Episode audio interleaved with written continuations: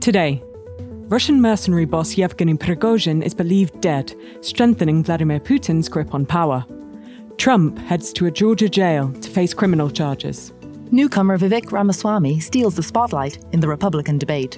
And India is over the moon about its lunar landing. This is Reuters World News with everything you need to know from the front lines in 10 minutes, every weekday.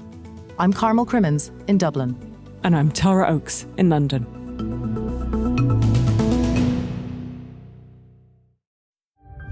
Up to The Economist for in depth curated expert analysis of world events and topics ranging from business and culture to science and technology. You'll get the weekly digital edition, online only articles, curated newsletters on politics, the markets, science, culture, and China, and full access to The Economist Podcast Plus. The Economist is independent journalism for independent thinking. Go to economist.com and get your first month free. He was Russia's most powerful mercenary. Now, two months to the day after leading an aborted mutiny against Russia's military leadership, Yevgeny Prigozhin is believed dead.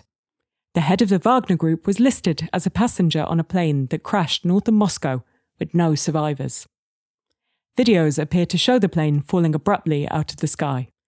Some of his supporters have pointed the finger of blame at the Russian state, others at Ukraine, which marks Independence Day today. Neither the Kremlin nor Russia's defense ministry have commented on Prigozhin's fate. President Biden was asked whether he believed Russia's President Vladimir Putin was behind the incident. There's not much that happens when Russia is not behind, but I don't know enough to know the answer. Whoever or whatever was behind the crash, Prigozhin's death would rid Putin of someone who mounted the most serious challenge to his authority since he came to power in 1999. Near the building housing Wagner's offices in St. Petersburg, two masked men claiming to be members said they would wait for orders from the remaining Wagner commanders. Andrew Osborn has been following the breaking news. So, Andrew, what are the likely repercussions from the Wagner group? Well, I mean, it's fair to say without exaggeration that Prigozhin really dominated the Wagner group. So there must be questions about what happens to it now. There are questions I'm sure, about, for example, what's going to happen to the thousands of Wagner fighters who are currently located in Belarus and have been training the Belarusian army, and what is going to happen to all of the contracts which Wagner has to train and help militaries all across Africa and indeed in the Middle East. There have been some rumblings of discontent from them online, and some of them have been talking about revenge. But so far, nothing has actually transpired in terms of action. So, where does this leave Putin, and what message does this send to his enemies? With Prigozhin now out of the way, obviously a lot of people, whatever the facts of the matter are, suspect that he has been specifically removed or punished. And that really makes Putin look stronger in some ways. It sends a message to others who may be thinking of challenging his authority, of going up against him, that you don't really want to do that. You don't want to mess with me or with us. Now, the other headlines making news around the world. Political newcomer Vivek Ramaswamy seized the spotlight in the first debate of the 2024 Republican primary race. In the absence of frontrunner Donald Trump, Ramaswamy was at the center of many of the debate's most dramatic moments, overshadowing Florida Governor Ron DeSantis. The BRICS group of nations is inviting six countries to join its club, including Saudi Arabia and Iran. Leaders from Brazil, Russia, India, China, and South Africa agreed to expand the bloc at a summit in Johannesburg.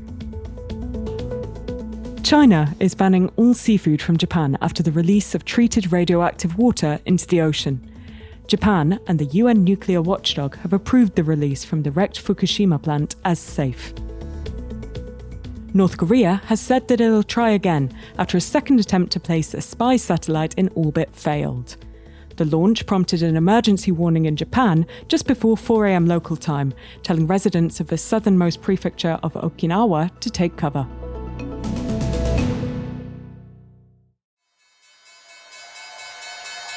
It's the one we've all been waiting for. Nvidia knocked it out of the park with record results. Here's Stephen Nellis in San Francisco. Behind NVIDIA's blockbuster numbers is a clear message that the craze around artificial intelligence technologies like ChatGPT is not going to die down anytime soon. NVIDIA has a near monopoly on the silicon chips used to create technologies like ChatGPT, and plenty of companies seem to still want to buy those chips. NVIDIA even said that it plans to buy back an additional $25 billion of its stock to back that optimism up. All of this is being driven by what NVIDIA says is a major push to overhaul a trillion dollars worth of data centers around the world to make those data centers work better for artificial intelligence.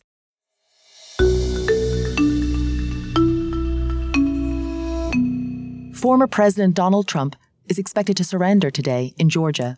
He's facing criminal charges over his efforts to stay in power following his 2020 election defeat. He and 18 other defendants are facing a total of 41 criminal counts, including allegations that he violated an anti organised crime law known as RICO. Jack Queen is in Atlanta. Jack, what should we expect today?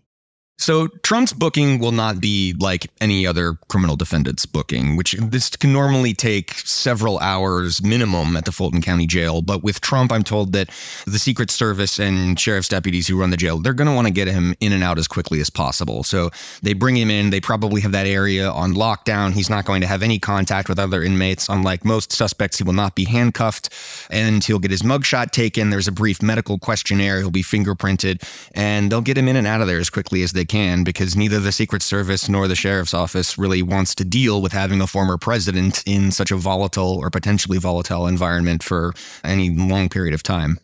The racketeering charges Trump and 18 other co defendants are facing are often used in mafia cases. How do Georgia prosecutors plan to try 19 people?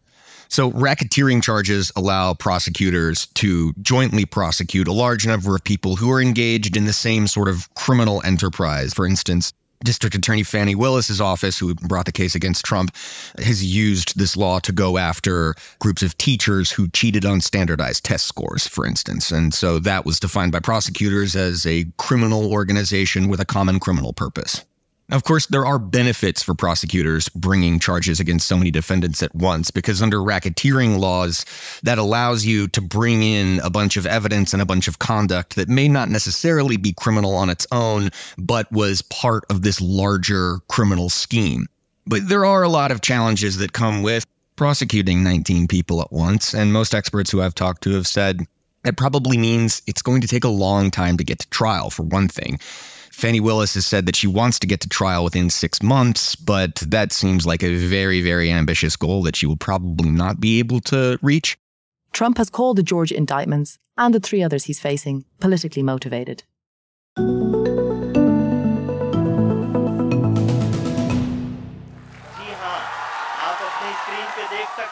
That's the moment India made history as the first country to land a spacecraft on the south pole of the moon cheers from the Bengaluru control room as Prime Minister Narendra Modi looks on remotely from Johannesburg.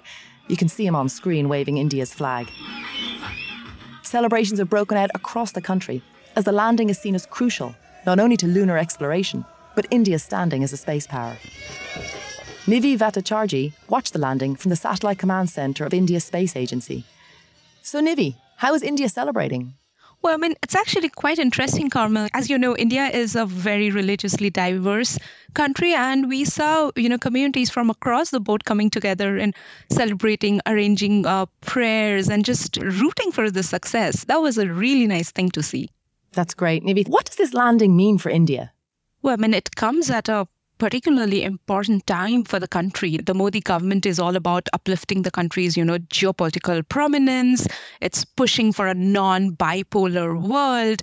It's trying to stage itself as another superpower in Asia to take on China in many ways. And we got the national elections coming up next year. So, what comes next? Well, the Indian Space Agency has uh, plans to go to the sun next. That's supposed to be sometime this year. And they're planning to put a man in space. And then maybe potentially eventually the prize is lunar mining. That is the resources that every single country space agency is actually eyeing. This episode is brought to you by Shopify. Whether you're selling a little or a lot, Shopify helps you do your thing, however you cha-ching. From the launch your online shop stage all the way to the we just hit a million orders stage. No matter what stage you're in, Shopify's there to help you grow. Sign up for a $1 per month trial period at shopify.com slash special offer, all lowercase. That's shopify.com slash special offer. That's it for today's episode of Reuters World News. We'll be back with our daily headline show on Friday. To make sure you know what's going on in the world, listen in for 10 minutes every weekday. And don't forget to subscribe on your favourite podcast player or download the Reuters app.